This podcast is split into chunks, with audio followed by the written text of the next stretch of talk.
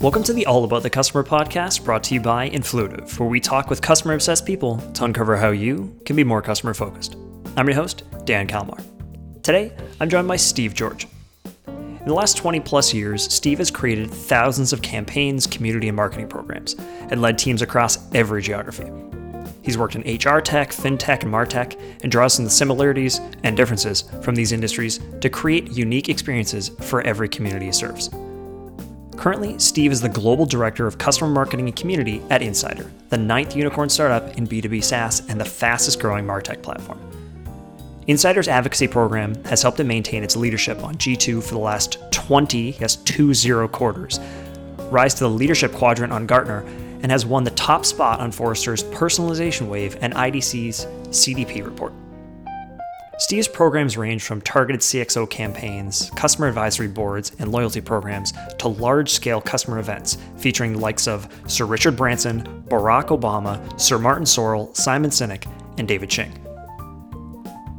Today, Steve and I chatted about customer advocacy programs, why they're important, and how to grow them. Steve has great insights into how to start small and prove out these initiatives before going all in. He also shares advice on choosing the right person to lead an advocacy program, on different job types you might need to hire for as you grow, and his three step framework for building a program. Hey, Steve, welcome to the All About the Customer podcast. Thank you for having me, Dan. It is a pleasure to be here. So, we're going to talk about scaling advocacy programs today, but I'd, I'd love to start off talking about why you think customer advocacy programs are a good investment in the first place. Because if they're not a good investment who really cares about scaling them we probably don't need the rest of the time here. We can just we can just cut it short. You scale them down is the answer. So why do you think customer advocacy programs are such a good investment? You know, this is such an amazing question to ask and start this off with because i've been living and breathing thinking customer marketing customer advocacy for the longest time right now. But let me start by pulling on this thread december 2021 there was this lovely quote from Shantanu uh, Narayen, the, the chairman and CEO of Adobe. And he said this Adobe's vision, category leadership, groundbreaking technology, and large and loyal customer base. Hold on to that thought large and loyal customer base position us well for the fiscal 2022 and beyond. Now, this was during his presentation of uh, Adobe's 10 year plan. I took that as a very simple line and said, okay, most companies in the B2B space focus on category leadership. Okay, we want to be the best marketing technology out there, best fintech out there, best HR tech out there. Okay, most other companies focus on developing the technology. Great. How many of the people listening to this podcast right now do you think invest, and by that, the greater part of the B2B SaaS space, invest in developing their customer base and making loyalty and advocacy a part of their overall business strategy? That unfortunate number is anywhere between 10 to 15% globally, and that's scary. I'll bring into this a few different stats that I'll open during the whole podcast. But think of this in most companies, if you're over three to five years old and more mature, 60 to 80% of your revenue comes from your existing customers. And I'm talking about companies who've got a valid program, a platform or, or technology out there, valid service, have got some customers in, in their back pocket, 100 and plus. Okay if you're below 100 customers, yes, you should think of customer marketing, but it's not wholly relevant for you right now because you're more focused on lead gen. If you've got 100 customers in plus, if you are above three to five years of age in company terms, you should invest in a solid customer advocacy program. And I'll tell you why. 75% of your advocates are more likely to share their experience, right? So if you've got 100 customers, you've got at least the chance of having 65 to 75 of those customers, if they were advocates, talking about their experience using your product. Now, the reality is you're not going to turn every one of your customer into an advocate. Okay. unfortunately, without doing anything, you don't have to have a customer advocacy team, customer marketing, you don't need to have even a program in place.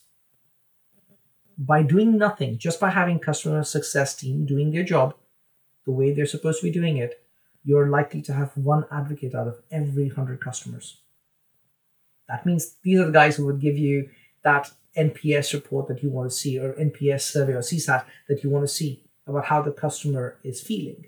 These are the guys who would give you that testimonial. Now, one out of 100 customers is a very unfortunate number, right? So that's 1% of advocate, which is a very unfortunate thing to see. So if you want to focus on whatever your advocacy goals are, case studies, everything else, you want to have an advocacy program. Let me give you a little bit more uh, frightening number here.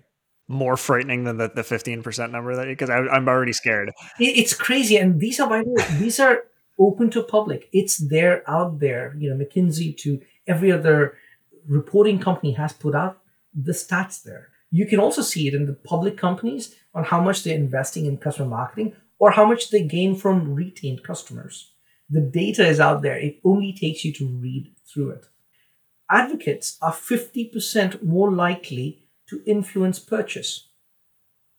So, regardless of the lead gen pipeline you've got, 70 to 80% of your marketing budgets, which are going to these lead gen purposes, field marketing, advertising, it could be on different events that you do, campaigns you run, marketing technologies that you have, right? 70 to 80% of your budget, and that can be a lot of money, goes to waste if you do not have a customer referral, case study, testimonial, a G2 review, or a Gartner review, any of these small assets in your middle and your bottom of the funnel campaign nurtures. They all go to waste. That's how much power customer advocacy has. 50% of your new leads are influenced by a customer referral or a customer testimonial. Let me go into one more interesting fact there. Customer marketing generates more than two times the sales in a company that has customer marketing, right? It generates two times the sales than you would do through paid advertising. So your cost per engagement, your cost per click, your cost per acquisition of one customer is far higher than working on an upsell expansion program or a retention program with your existing customer. Because you know that uh, money is in the bank because the customer is already bought into what you are selling. So all you need to do is make sure the experience, the advocacy that you have with them is always up. The emotional engagement that they have with your customer success team and your marketing team is always up. Funny, but you know, how we forget to, to notice these things is funny in a very wrong way to me, right? I urge everyone to read this book by Fred Reichheld. He published a book in, in 2006 called The Ultimate Question, in which he noted that a 12 point increase in your NPS leads to doubling companies' rate of growth. Now, a lot of experts since then, a lot of statistical reports since then have shown, and I've reframed this a bit, a 12% increase in your advocacy is equal to two times the growth, revenue growth in your company per fiscal year. And this is a frightening number to overlook. So that's why I say you cannot overlook customer advocacy even if you are a pre IPO company, if you are in your series B or C funding round, you should be thinking about your customer and you should be thinking about a customer advocacy program. I think that those later numbers, when you talk about the impact that all this can have, it makes that first number of around 15% of companies doing this both scary, but also, I think, for people listening, that's also an opportunity, right? Like if this is so impactful and not a lot of people are doing it, that that's the type of thing that you want to invest in, right? Like you want to invest in the things that your competitors aren't doing, or if they're doing it, they aren't doing it correctly. Oh, I love you brought up competitors. Yes, uh, uh, uh, I'll, I'll go into this as we go deeper and deeper into this conversation. But without customer advocacy, companies lose out on social proof. How the hell do you show that a company is using a product if you cannot rightfully put a representative of the company and say, hey guys, I love using your product. I have been baffled by how I could not have been working with you in the past. Or can you see the revenue increase or the business impact your product has been giving to me or the value of the support that you guys give? All of that is to not if you don't have a customer advocacy program. Right? How do you how do you bring about that? Your brand positioning is impacted heavily without a customer advocacy program. You don't really have a customer referral program or a voice of customer program that is impartial without one. So all your peer review sites like G2 Gartner or your analyst relations where you're working with IDC and Forrester or similar platforms, they don't know anything about how your customers use you if they don't have access or if you don't have access to customer advocates. Where do we begin with all of this? We're going to talk about scaling this up, but you need something to scale up. So if somebody listening to this has bought into this, they don't have a customer advocacy program, what are those first initial steps that they can take to kind of prove this out and get the wheels in motion? Since the beginning of this year, since I, I heard Shantanu talk about customer marketing and customer success at Adobe, it kept pulling into my mind, right? How are other companies doing it? Those 15% of companies out there, how are they doing it? So it trickles down to this, right? When you start building a program, you work on three pillars. What are your goals with customer advocacy? Without a clear definition of your goal, you're basically trying to, to shoot an arrow in the dark and hope it will hit a target that you are more happy with. Secondly, who would you trust to lead or drive? And this is going to be something I, I really want to focus on as well. Who would you trust to lead or drive this customer advocacy program? And thirdly, how do you define a customer advisory board or a customer advocacy board? it can go in both ways, and I'll explain where this this particular um, idea comes from as well. Uh, so let's break down those three pillars. Uh, what are your goals with customer advocacy? In most companies that I've seen, where they have a customer advocacy program which is less than 18 months old, or the team has a high turnover rate, unfortunately, that happens as well, it's because they don't have a very clear vision of what they want to do. But let's say in the first 18 months, it's mostly case studies, improving or increasing your NPS responses, uh, number of reviews. And by the way, nowadays, your reviews on impartial sites like G2 and Gartner, I'll bring that up quite a bit for B2B SaaS companies, especially, is very important.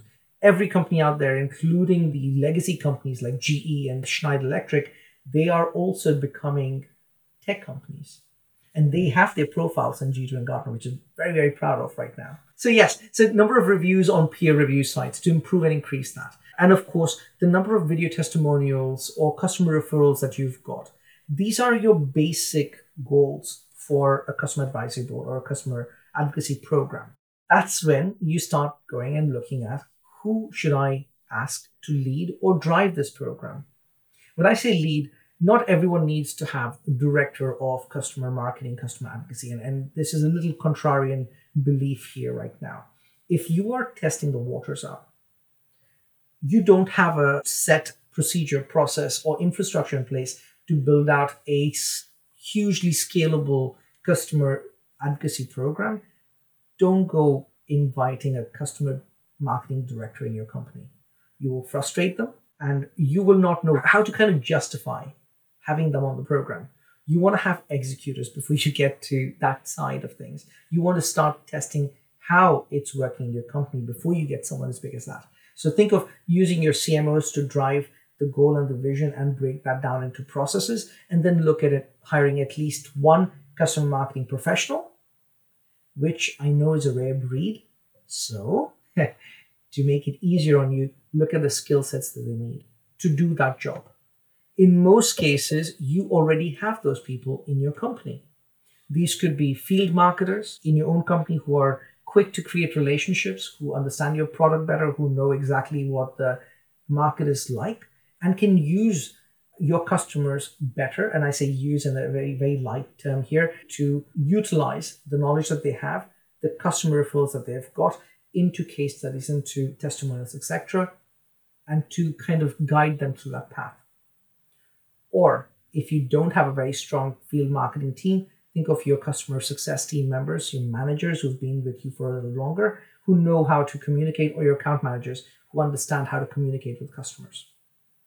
That's all there is really to it to set up the goals and create a, small team or at least one person to lead and test out the waters. And this is literally that something that'll take you two quarters to three quarters to validate that this is an improvement from what you've been doing before and how you're already improving on your uh, on your brand positioning competitor analysis on your social proof with your customer advisory board or customer advocacy board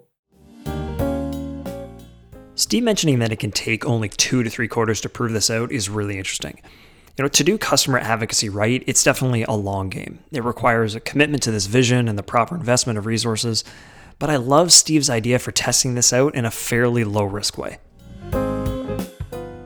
And let me just ask a quick question on the, the hiring side of things. You mentioned you don't necessarily need, you know, probably don't start off with a director of customer advocacy or customer marketing, or whatever it might be. But do you think you need to have a dedicated full time person to this to test this out? Or can you get away with somebody who is also doing other things on the marketing team or CS team, maybe?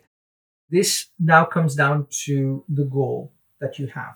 So, for example, let me whittle this down to a little bit of numbers, right? If you want to do one customer case study a quarter, sure, you can have your field marketer do both field marketing and do that. But if this person has got, let's say, 10 case studies a quarter, 15 reviews a quarter, creating a customer advisory board, engaging them over time every single month, breaking down the questions everyone has for customers, all that, then you need a dedicated person. So it depends on the volume of work you have within the goals that you've set. That makes sense. And So once you've got these goals for it, you've got somebody who's you know probably dedicated to this to, to testing this out. You mentioned then working with that customer advisory board or some of these core groups of customers. Like, what are they doing in that initial days to prove out if this is working? Like, how are they getting those people together, or they're not even getting those people together? They're just like tapping them individually on the shoulder. I have to tell you, I am so glad we are in a highly virtual world right now because you could have a customer marketing manager for an entire region like EMEA or APAC or LATAM plus US because you don't have to physically be there for every single engagement point with your customer advisory board. But let's go to how do you select your customer advisory board first? You have the goals, you have the person to do a job. Now you've got to figure out what are you going to be doing with the customers? How are you going to select who's going to be giving those case studies? Who's going to be part of those different goals, right? To make it very, very simple, let's segment your customers into three tiers. Tier one are your enterprise brands, the big name brands, high growth value brands, the Nikes of the world. They are the apples of the world that you definitely want to say, hey, these guys work with me. Tier one.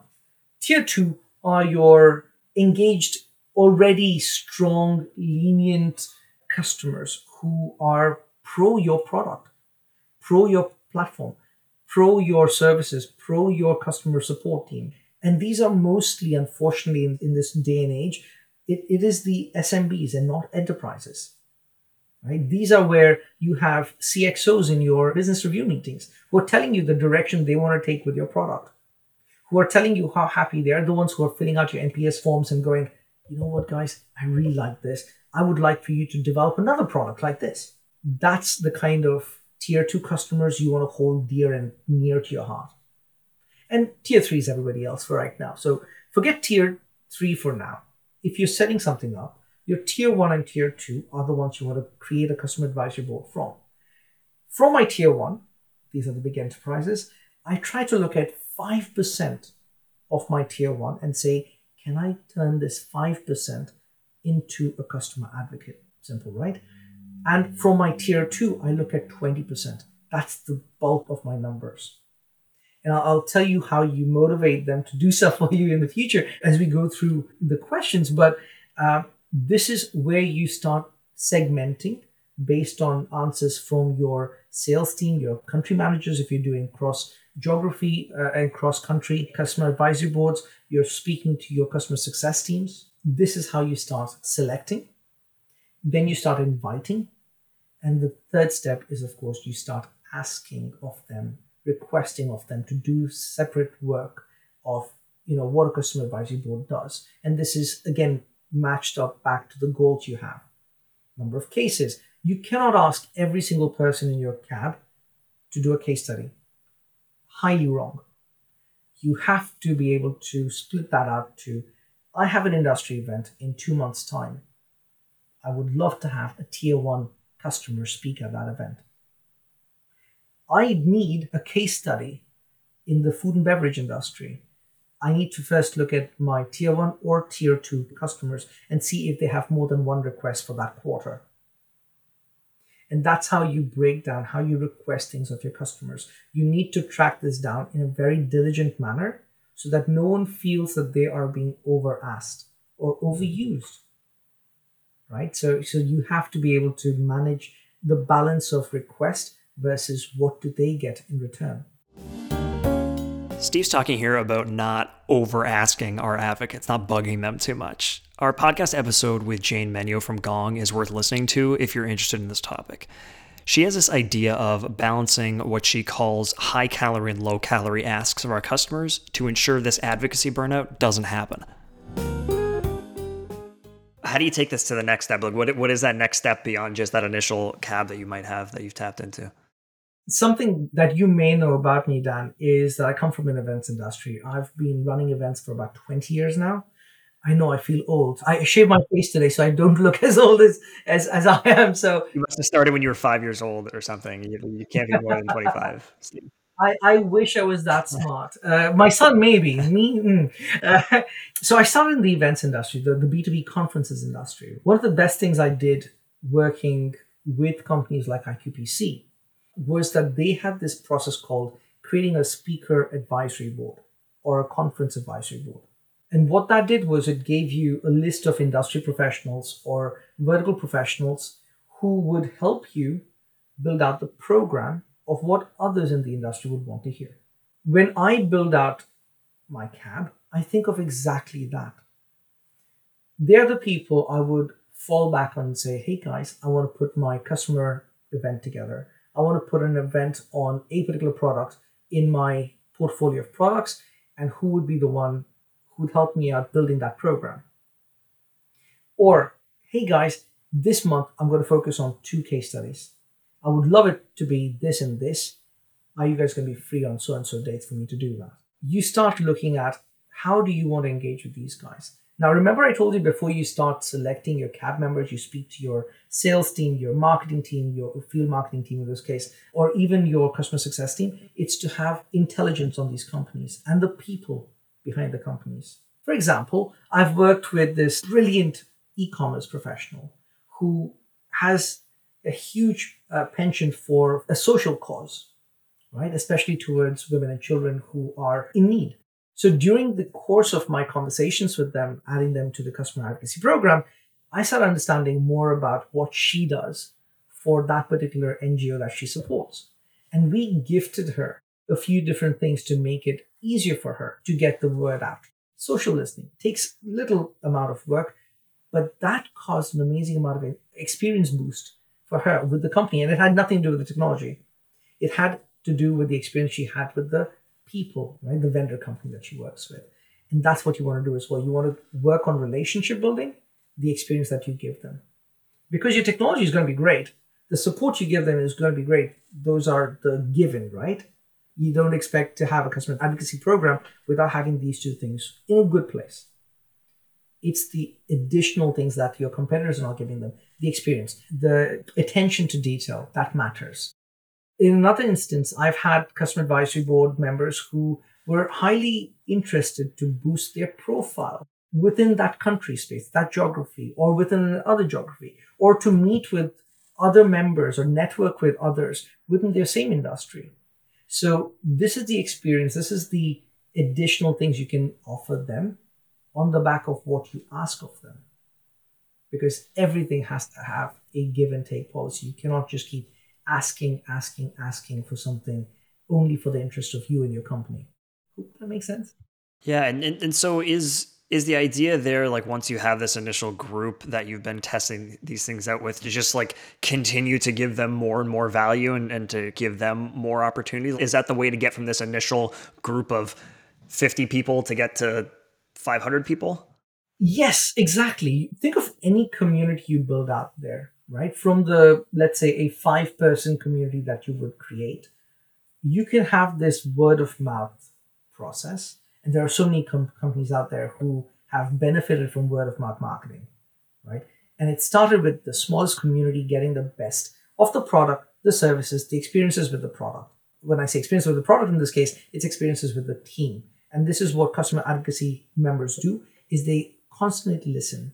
I mean, we've got a program where we know the birthdays of our customers and we try to have that additional touch point, that one small e-card just to let them know we're thinking about them, that we know it's their birthday and we want it to be special. Those small things matter, and that will always cascade. Remember that lovely point I told you 50% of your advocates are more likely to influence purchase, 75% of your advocates are more likely to tell about their experience with the product and the company.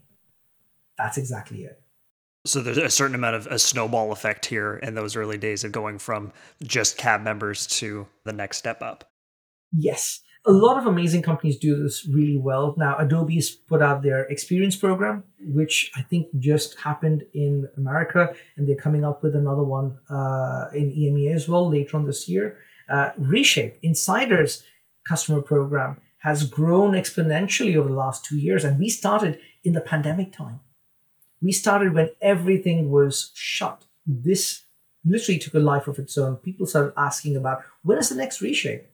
Who have you got speakers this year? What is your program like? They're asking us to tell them beforehand so that they can block their times to join such a customer event. And that's the power of community that you've got to build with your cab.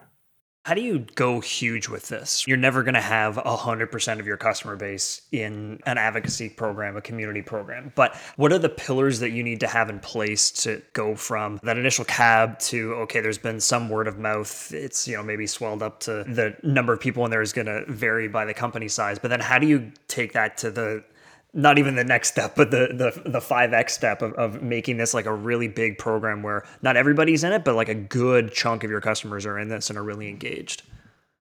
Even if you were lucky enough as a company to have 40% of your customers in a customer community program or a customer advocacy program, you are considered extremely, extremely well done. Right? That work is great what does it mean? Now, I normally I use this saying a lot. Mars is the limit. You know, it's no longer the sky. It's no longer the moon. It is Mars. I'll bring this back to a point with our first Reshape Summit. In our very first event, and this was June 2020, world was shut down. Nothing, no event was running. Every event had been cancelled. People were getting bored of webinars. There was a whole webinar fatigue happening. We ran a 18 hour event that scaled coast to coast, basically from, from APAC all the way to the US. It was a marathon event. What was great about it is within a space of six weeks, we had 90 speakers. Of those, one of them, and I am really happy to say that, in our first event, which had no name, no basis, nothing at all, we had a six times ISS captain, International Space Station Captain Steven Swanson, present at the event. And that was the power of the community Insider had built, the conversation that we wanted to take out there, the care that we had for our customers and the greater digital community, right? That's exactly what I meant. There is no limit to what you can achieve if you have a well done program and if you can get at least 40% of your customers as your advocates as you're building that program, right? What does that mean? How do you how do you scale something up? What is the what are the three pillars? I always go by three pillars because it's easier to focus on smaller numbers and then start building on the smaller intricacies of the pro, of the pillar. Those three pillars: have a clear vision, clear goal. What is the progression of your customer advocacy program? Let's say my first two quarters is the number of case studies to increase or to even get my uh, name on G2 or Gartner. Have a testimonial program created Okay, great. How do I scale that up? will I be progressing to a customer event, let's say in a year's time from then? Am I going to be creating a upsell program in the future from that point? All of those things. Am I going to create a customer referral program? All of that. That's basically your vision, your goal that you're creating for yourself. And that can be broken down by quarter, by semester, or by year. Right? And then you, you start building on what are the processes you need to do. Clear ownership. And this is where a lot of companies really go wrong. There is no clear ownership of the goals. Who is going to own those goals? Who is going to be supervising those goals? Who is needed from the stakeholder side to have agreed upon those goals before you get there? Clear ownership. Third one, invest in skills and related technologies. If you're starting off on a customer advocacy program, you don't need a gifting program.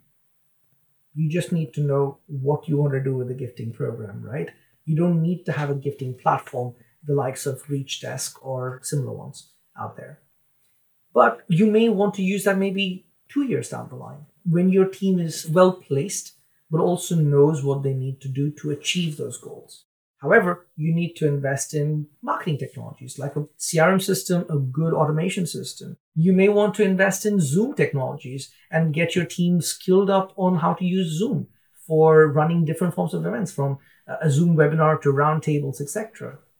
Those are the basic skill sets you need your team to know to be able to scale your customer uh, program, and of course, related technologies that matter to you within the time frame of your program.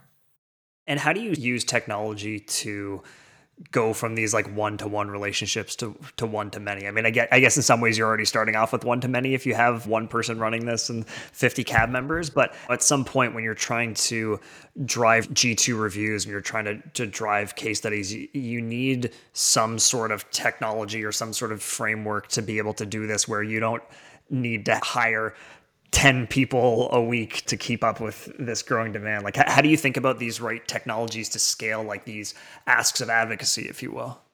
I'll tell you the ones that i went through and i'll tell you how i see this growing up as well right? Currently i've used multiple crm tools multiple marketing automation tools and i've understood how to personalize email campaigns segment my customer base all of that. Those are the basics. Your team really needs to know or your one person customer marketing team really needs to know how they're going to use their marketing technologies better, right? Let's say I want to do 15 reviews this quarter. I have 50 cab members. Of them, I know 20 of them are the ones I want to reach out to. I would create a marketing sequence, a campaign sequence to be able to do that kind of outreach to those people if I want to only reach out to five for case studies per quarter, or if I want to focus on 20 of them for the whole year, then I will put them into a separate category and segment. That's where your CRM systems, your dashboards, all of this really comes to play because you're also tracking how many of them have done it. You have to let not only yourself know, but your customer success teams, your sales teams, to know that these guys are your strong advocates in your regions who have given you a case study. Otherwise, you can have the most number of case studies out there, but your sales team will not know how to find them. And then there's other things like you could create community programs. Influitive is a great example of that. I, I never got to use you guys yet, but I have that on the back of my mind to create scalable programs using community platforms to use event technologies to be able to constantly bring that question back to the customers what it is that you want to achieve with this customer advocacy board. If I want a repository of all the best videos out there with my customers, great case studies, product uh, marketing videos, you know, that I want to position for my customers, I want to have a repository for it, which can be both trackable and easy for the customer to find. These are technologies that companies should be investing in as they grow their customer advisory board and of course a community program for their customers That's great. Yeah, I, I, think I think you're right. I think it reaches a point where you know you can only do so many of these things by throwing people at it. You need whether it's a full-on community program or, or at least in the early days, like different automation programs to take some of the people hours out of this. So what what haven't we talked about around scaling advocacy programs or advocacy programs in general that you think is is good for listeners to learn about? I want to go a bit more into the CAB function a bit. I think I've mentioned this as well. Just because someone's agreed to be part of your cab does not mean they are going to give 24 hours of their day to you or are on beck and call for any of the customer marketers. Two things everyone in the cab community need to think about. What is the experience I have as a member of your customer advisory board?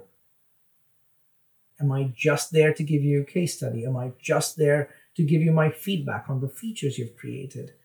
Or am I getting something that is going to help me in my career, who's going to help me in my personal life, who's going to help me uh, to have an experience beyond just that of me using your technology? Relationships. You cannot have a customer advisory board or a customer marketing manager or a customer advocacy manager who is not good at building relationships. Now, I don't mean they need to go out drinking. I don't mean that they need to have social evenings. That's not what I mean. You and I right now are talking, Dan, right? We've had a few calls before this. I've enjoyed having this conversation with you. I've enjoyed understanding what it is that you've been creating with this podcast. That's exactly what I mean by relationship. Paying attention to detail, understanding what it is that makes you tick, and being able to bring that experience within my customer advisory program that's something I want everyone to think about. You don't want to think of a cab that is, I'm only going to keep asking them, asking them, asking them, asking them. No. What is it that I'm going to bring out to them? If there's an onboarding program you want to bring in to work with your customer success teams, this is exactly the point where you need to be involved and say, okay, guys, you're going to be working with our tier one customers from now on. I'm going to be working with you to make sure your onboarding experiences are phenomenal, which means I could be doing something as simple as buying a Starbucks coffee. I say Starbucks right now because it's everywhere, but it could be a coffee from any of the places or tea, as you like tea, Dan, right? Uh, from your favorite cafe. Make sure that they have that amazing experience right from the beginning of their partnership with you. That's the kind of experience you want to bring into your cab. And because you will be looking at them in the future as part of your community program, as part of your customer program, you need to think in advance. How is it I'm going to achieve those goals? By doing something today. And it can be something very simple. It could be something as simple as just noting when is their birthday, right? Making sure everyone gets a birthday card on their birthday. Simple, right? Making sure the women in, in the customer community are cherished, not just during Women's Day, but throughout the year if there are companies out there that are focusing on women programs, I definitely say you should start with both your employees and your customers. Don't forget, it's not just that they should be celebrated on Women's Day. There's a whole conversation around that that I could go into. And there's so much in, in cabs. But think of the experience and the relationship you're building with your cab, and you will not go wrong. Think of the goals, be very clear, find owners for that, see who's going to drive and lead your customer advisory or customer advocacy program and just move with simple steps, create simple processes. You don't need to have a very complex program. Start very small and try to grow that. And as you're growing, you will see you need to add various skill sets. People who are great at data mining, people who are great at social listening, people who are great at doing better segmented email programs. You may even find that you're breaking it down from customer advocacy to customer advocacy plus customer loyalty building or customer advocacy plus upsell, revenue retention, all of these different things will come up as you build onto your existing program. But start small, find the validity in, in a two quarters, and then start looking at it. Again, if you have questions, you can always DM me. I am available on LinkedIn and I do love having conversations around this because I believe that if we don't start working on putting this in place right now, we are doomed for failure. And it's all because there is enough data out there that says people are focusing on customer advocacy now to build their profits, to build their revenue, and it has direct impact on revenue. If you don't care about customers and you just want to look at your revenue, think of customer advisory boards, think of customer advocacy programs. I hope that you don't get a huge influx of LinkedIn messages because you just put that out there. but if anybody wants to message Steve George on LinkedIn, he's open to chatting with all of you. So I like to end these conversations off trying to make this really actionable for people. You've given a lot of short-term goals that people can think of that I think, you know, one great takeaway for me is that a lot of this stuff can be kind of proved out in, in a few quarters, but I always like to, to focus on like what's something people can do today. So if you could give the listeners at home one piece of advice that they can implement today, tomorrow to make themselves more customer obsessed, to get them one step in that right direction, what would that advice be? Simple. If you're not sure how to set out your customer advisory program, just do two things with your CMO today, your CMO and your CEO, or whoever is needed in that decision process. What is the goal that you want to achieve in one quarter, three months, not a lot of time, right? To make sure this is something that is needed for your company. And two, look at one owner who is going to help you achieve that in a small test market, right? I give a very simple example here. Do two case studies in one quarter that focuses on quality, not quantity, and make sure one person is responsible for building up that case study, sourcing the best elements of the customer's usage of your dashboard, of your program, of your platform, of your service, of your consultancy, and making sure it focuses on competitor comparison, competitor analysis, what your sales teams have been getting as, as rebuttals or objections all the time. Just focus on those two things. It will not take you more than three months to prove that that works.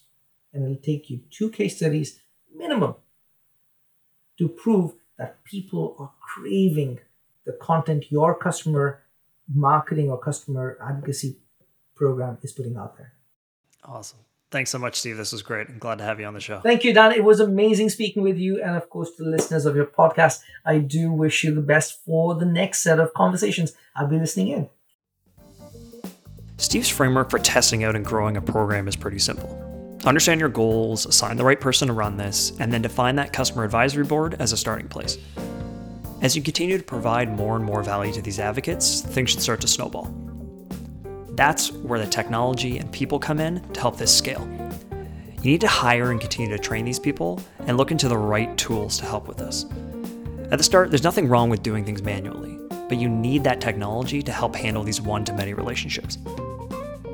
Steve is such a champion for customer marketing and advocacy, and for good reason. When done right, getting together large groups of your customers can be such a powerful thing. It can help drive new business, can help retain customers, and help you evolve your products. This has been the All About the Customer podcast brought to you by Influitive. I've been your host, Dan Kalmar. Until next time, sounds like Steve George is pretty open to LinkedIn messages, so maybe just reach out to him if you have more questions about this. Sorry, Steve.